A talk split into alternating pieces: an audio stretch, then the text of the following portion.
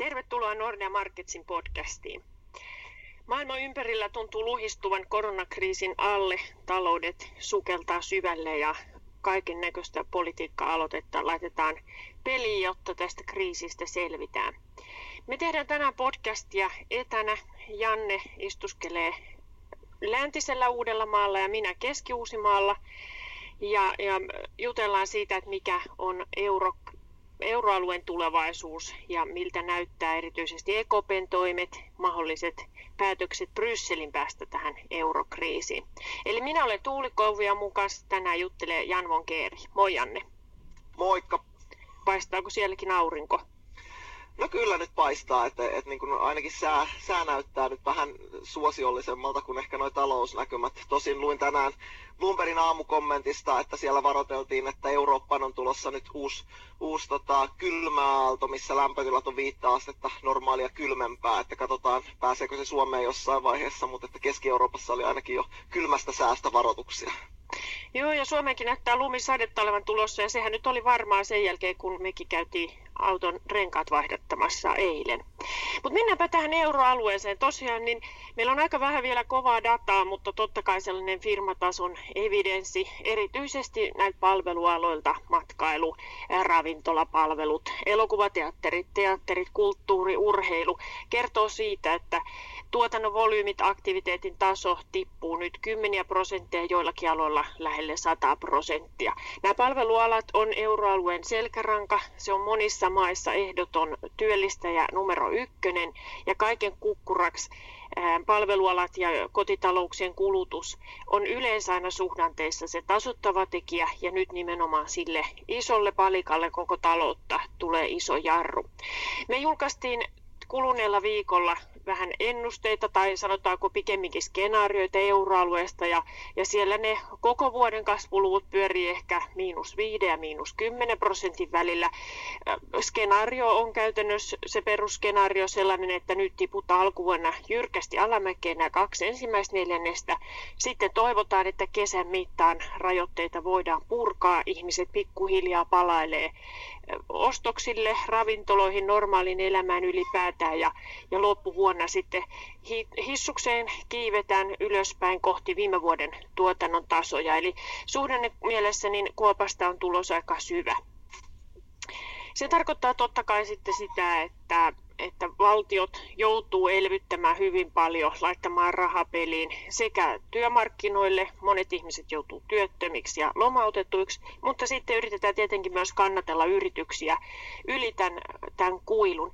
Miten Janne olet seurannut jonkun verran valtioiden toimia, jos aloitetaan nyt ensin ihan nyt lyhyellä yleiskatsauksella valtioihin, niin siellä taitaa edelleen se painopiste näissä valtion toimissa olla rahoitustoimissa enemmän kuin sitten tällaisessa perinteisessä finanssipolitiikassa politiikassa vai, vai mitä, miten olet analysoinut tilannetta?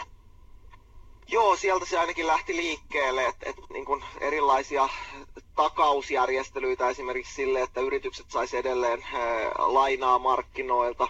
Sitten toki niin kuin, näitä meidän eurooppalaisia automaattisten vakauttajien vahvistuksia, sitä, että kenelle maksetaan esimerkiksi lomautus, lomautustilanteessa palkkaa ja millä ehdoin. Saksassa tämä Kurzarbeit, eli tavallaan valtio subventoi sitten osan palkasta, jos yritys pitäytyy irtisanomisesta, mutta että kyllä tässä nyt, nyt niin kuin, sanoa, että huomio on kääntynyt, mutta että kyllä sinne on tullut entistä, entistä enemmän ää, mukaan, mukaan sitten myös, myös tämmöistä ehkä perinteisempää finanssipoliittista elvytystä. Ää, jos miettii, että USAssa nyt tämän, tämän tota, elvytyspaketin koko on 2000 miljardia dollaria, niin kyllä se väistämättä pitää sisällä jo tätä perinteistäkin finanssipoliittista elvytystä, mutta toki, toki ne keinot on vähän erilaisia kuin ehkä, ehkä niin kuin perinteisessä taantumassa, että nyt kuitenkin se perusajatus, mikä tä, minkä perusteella tässä oikeastaan pitäisi mennä, niin on se, että taloutta on nyt kohdannut ulkoinen shokki. toive on, että se on lyhytaikainen ja, ja niin kuin tämä ei lähtökohtaisesti ole kenenkään syytä, että hän ei ole, ei ole ajauduttu sen takia ensisijassa ainakaan, että, että, että niin kuin poliitikot olisi tehnyt huonoja päätöksiä, joten niin kuin tässä tilanteessa niin kuin se ensisijaisen tärkeä tekijä olisi yrittää ää, pitää huoli siitä, että mahdollisimman suuri osa talouden toimijoista selvii tämän kriisitilanteen yli ja on sitten valmiina nostamaan tuotannon tason kohti normaalia sitten, kun tämä ulkoinen shokki menee ohi.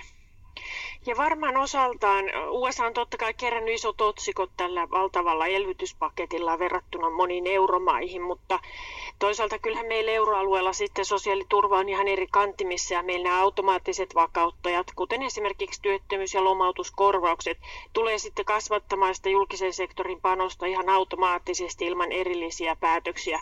Nythän meillä on Suomesta jo valtavia lukuja lomautetuista ja erityisesti YT-neuvottelujen piirissä olevista tänä aamun TEMI-luvut isoissa tai sanotaan yli 20 hengen yrityksissä. Taisi olla jo 240 000 ihmistä tai työntekijää näiden neuvottelujen piirissä. Ja, ja lomautusten määrä pienistä yrityksistä odotetaan, että se on, se on mahdollisesti vielä paljon suurempi. Eli kyllähän tässä valtioille tulee automaattisesti eh, siltä puolelta jo valtava lasku. Ja se totta kai tarkoittaa sitten sitä, että velkatasot nousee. Ja nythän tämän kriisin kourissa pahimmin on tähän mennessä euroalueen maista olleet Italia ja Espanja. Ja Italia on ollut myrskyn silmässä, niin kuin kaikki muistaa, niin monta kertaa aikaisemmin. Italian julkisen sektorin velka on tällä hetkellä noin vajaat 140 prosenttia BKT, siis lähtötaso ennen tätä koronakriisiä. Ja nyt ihan optimistisillakin arvioilla siitä, miten BKT tulee supistumaan, miten verotulot tulee supistumaan ja miten mahdollisesti Italian menot tulee kasvamaan, niin tämä velkasuhde on, on nousemassa. Heittämällä voi sanoa kymmeniä prosentteja. En tiedä kuinka lähelle 200 prosenttia päädytään. Se riippuu totta kai sitten tulevasta ja siitä, miten euroalue ja Italia tulee toipumaan, mutta, mutta kyllä väistämättä 10 prosenttia nousu siihen velkatasoon on tulossa. Ja siihenhän tietenkin rahoitusmarkkinat alkoi sitten reagoida. Italian riskit nousi ja, ja korot nousi vai mitä? Joo, joo tota, nyt tällä erää näyttää ehkä siltä, että pahin paniikki olisi, olisi takanapäin, mutta että, että kyllä, kyllä niin kuin, e, tuli aika, aika nopeasti mieleen esimerkiksi eurokriisin e, tunnelmat siinä, kun katsoi, että miten Italian korot, korot tuolta, tuolta nousi. Ja kyllähän tehdään mielellään näitä vertailuja sinne, sinne niin kuin eurokriisin aikoihin, että kyllähän Italia on ihan eri luokan toimia kuin vaikka Kreikka, joka sitten oli ehkä se suurin murheenkryyni ainakin pitkään silloin, silloin niin kuin eurokriisissä. Ja kyllähän tästä väistämättä tulee jälkipyykkiä. Et voi, voi niin kuin tavallaan ajatella, että finanssikriisi, jos olisi jollain määrin niin kuin verrokki tähän nykytilanteeseen siinä mielessä, että silloin todettiin, että nyt on pakko suurin finanssipoliittisin elvytysaskelin tuoda talous takaisin kasvun polulle, polulle jotta toivutaan silloin, silloisesta shokista. Ja silloin se jälkipyykki oli se, että, että valtiot, joilla ei olisi ollut välttämättä varaa sen mittaluokan elvytystoimiin, niin, niin tota, menetti sitten markkinoiden silmissä uskottavuutta. Totta kai siellä oli taustalla esimerkiksi Kreikan kohdalla ää, lukujen vääristelyä ja tällaista, mutta kyllä silti voisi niin nähdä, että finanssikriisin jälkipyykki oli sitten eurokriisi, jossa sitten todettiin, että nyt, nyt niin kaikilla valtioilla ei olisikaan ollut ehkä varaa tuommoisiin toimiin, niin kyllähän tässä on, on niin selvä riski, että nyt on samanlainen tilanne edessä, että, nyt ensisijassa totta kai kaikki prioriteetti on siinä, että, että saadaan, saadaan niin kuin talous mahdollisimman hyvin suojattua tältä lyhyen aikavälin shokilta ilman, että siitä tulisi, tulisi pysyviä talousvaikutuksia, mutta kyllä niin kuin väistämättä edessä on sitten kysymys, että mitä sitten kun, kun valtioiden velkatasot varsinkin tässä tämmöisissä heikommissa maissa, Italia nyt tulee ensimmäisenä mieleen, niin mitä sitten tehdään, kun, kun, niin kun ollaan tämän kriisin yli ja, to, ja sijoittajat toteaa, että, että ei, niin kun, ei me haluta rahoittaa Italiaa, koska heillä on ihan liika, liikaa velkaa, että, että sitten tulee kysymykset ää, velkojen uudelleenjärjestelystä tai yhteisvastuun kasvattamisesta tai jopa jälleen taas sitten esimerkiksi Italian lähdöstä kokonaan euroalueesta. Joo, kyllähän tässä kaikki pelottavatkin skenaariot on mahdollisia. Nyt kuitenkin onneksi markkinoilla tunnelma on vähän rauhoittunut kahden viikon takaisesta, jolloin täys paniikki oli päällä sen EKPn maaliskuun alkupuolen kokouksen jälkeen, jossa Lagarde ikään kuin unohti sen EKPn roolin ja, ja hatun, jonka päässä hän puhuu, ja, ja totesi aika kylmästi, että EKPllä ei näissä korkotasoissa, maittaisi korkoeroissa ole, ole tekemisen paikkaa. No sitä lausunto on korjaltu monessa tahossa, ja sen jälkeen EKP on tietysti aloittanut ripeästi toimia, ja ihan toissa päivänähän meille tuli tietoa siitä, että tämä 750 miljardin osto-ohjelma sisältää itse asiassa aika kevyitä ehtoja ja, ja EKP on näköjään valmis aika radikaaleihinkin muutoksiin. Tämä, ei mennä niihin yksityiskohtiin tässä, näissä ehdoissa, mutta ideahan on se, että esimerkiksi Italian papereita voidaan nyt mahdollisesti ainakin tässä kriisin alkuvaiheessa ostaa suhteessa enemmän kuin mitä perinteisesti näissä osto-ohjelmissa on ostettu.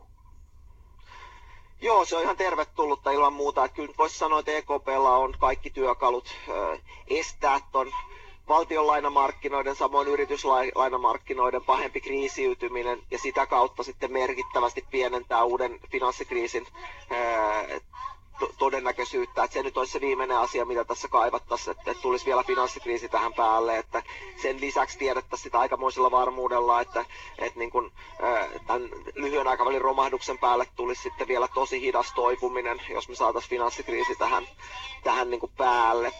Mutta että, että niin kuin, EKPn kannalta niin on hyvin vahvat perusteet että he nyt pitää tämän markkinan kuosissa, koska on tämmöisestä poikkeustilanteesta kysymys.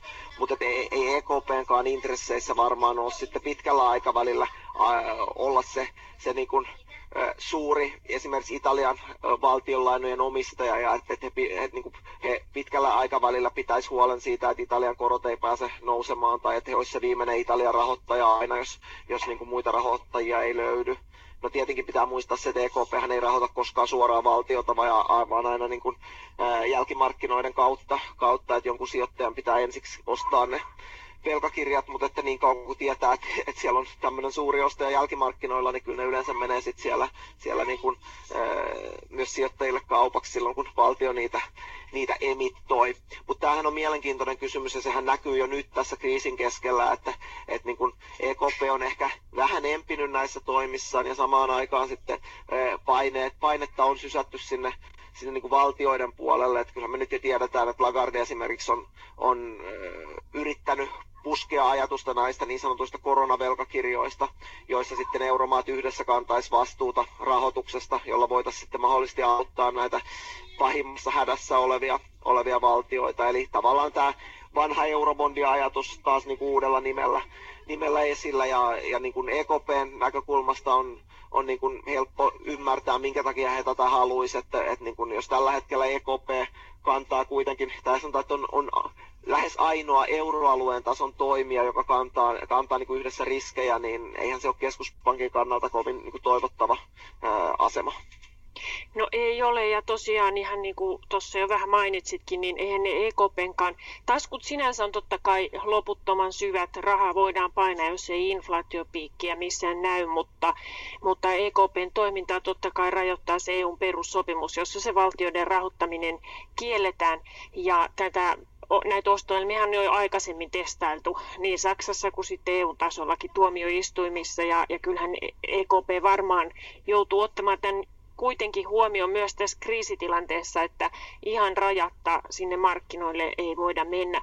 Mä kuitenkin itse ajattelen, että 750 miljardin osto-ohjelma, nyt kun näitä ostorajoitteita on purettu, voidaan ostaa myös hyvin lyhyitä velkakirjoja, joka, joka sitten lisää ilman muuta mahdollisuuksia ostaa myös Saksankin bondeja, niin kyllä varmaan niin kun hatusta voisi vetää, että tämä osto-ohjelma joudutaan tässä kaksinkertaistamaan. Yrityks, sehän sisältää myös yrityslainaostoja ja yritykset huutaa nyt rahoituksen perään ja sieltäkin varmaan on, on tulos lisää velkakirjoja markkinoille, että kyllä varmaan osto-ohjelmaa kasvatetaan kuitenkin kuitenkin nykyisestä vai mitä tuumailet?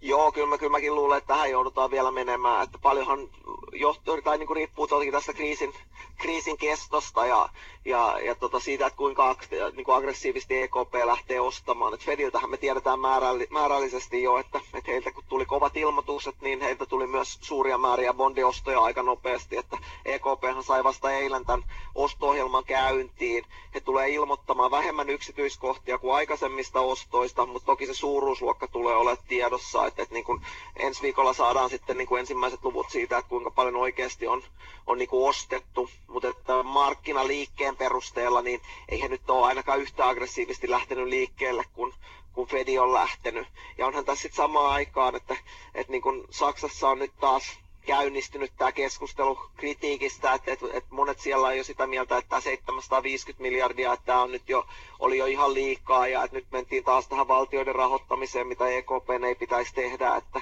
että hetkenhän näytti jo siltä, että Saksa olisi oikeasti valmis nyt hylkäämään vanhat periaatteensa ja ja, ja tota, ottamaan ihan uuden asenteen tähän kriisinhoitoon, että, että ensin tämä musta nolla, eli ei budjettivajeille heitettiin romukoppaa, ja sehän on todellakin heitetty romukoppaan, että Saksassa tulee nyt finanssipoliittista elvytystä suuria määriä. Ää, no sitten sen jälkeen kerrottiin, että Merkel oli avoin Italian auttamiselle, mutta niin nyt, nyt sitten nämä viime, viime päivien yksityiskohdat tukeekin ennemminkin sitä, että, että on varmaan oltu valmiita auttamaan Italiaa esimerkiksi lainamuodossa, mutta ei millään tämmöisellä sitten niin kuin, tai olemassa olevien mekanismien kautta, mutta ei millään tällaisella niin kuin suuremmalla uudella, uudella järjestelyllä. Että, että niin kuin, kyllä nyt tuntuu, että nyt taas se ne, lähestymistapa, minkä EU-päättäjät on ottanut, ottanut tässä tota, esimerkiksi eilisessä huippukokouksessa, niin ei siellä oikein ollut, ollut ainakaan sellaista tunnelmaa, että nyt olisi kriisi, että nyt pitäisi tehdä suuria päätöksiä nopeasti samalla tavalla kuin eurokriisissä jouduttiin tekemään. Että, että ehkä se surullinen tosiasia taitaa kuitenkin vaan olla, että, että sen pahimman kriisin pitää olla päällä ja sitten tehdään nopeasti ne päätökset ja sitten sinne jää ehkä, ehkä tota, yksityiskohtia, jotka olisi pitänyt, pitänyt tai voinut suunnitella vähän paremmin, että nyt kun olisi vähän enemmän aikaa, niin ehkä olisi toivottavaa, että keskusteltaisiin vähän syvällisemmin näistä vaihtoehdoista, jotka tulee todennäköisesti kuitenkin ennemmin tai myöhemmin eteen.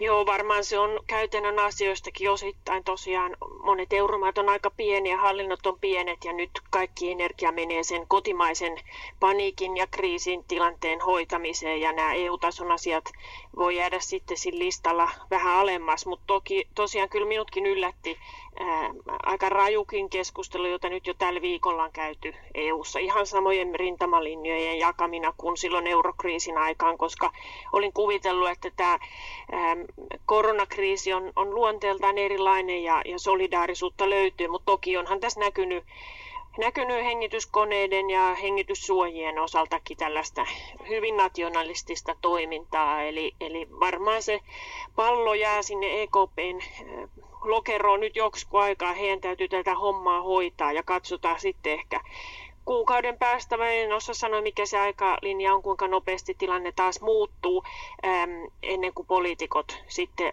uskaltaa mahdollisesti tässä riskejä ottaa ja lähtee, lähtee hoitamaan tätä niin kuin EU-tasolla yhteisesti. Janne, mä kiitän kovi, tosi paljon näistä hyvistä arvioista. Me jatketaan ilman muuta. Tämä oli vähän tällainen testiluonteinenkin podcast, miten me saadaan hommat toimimaan näin niin kuin etänä. Minusta tämä sujuu ainakin hyvin. Toivotaan, että kuulijatkin sai puheesta selvää. Ja hyvää viikonloppua, Janne, ja eiköhän me ensi viikolla taas äänitellä jotain, jos tekniikka pelaa. Jep, kiitti samoin. Moi moi. Moikka. you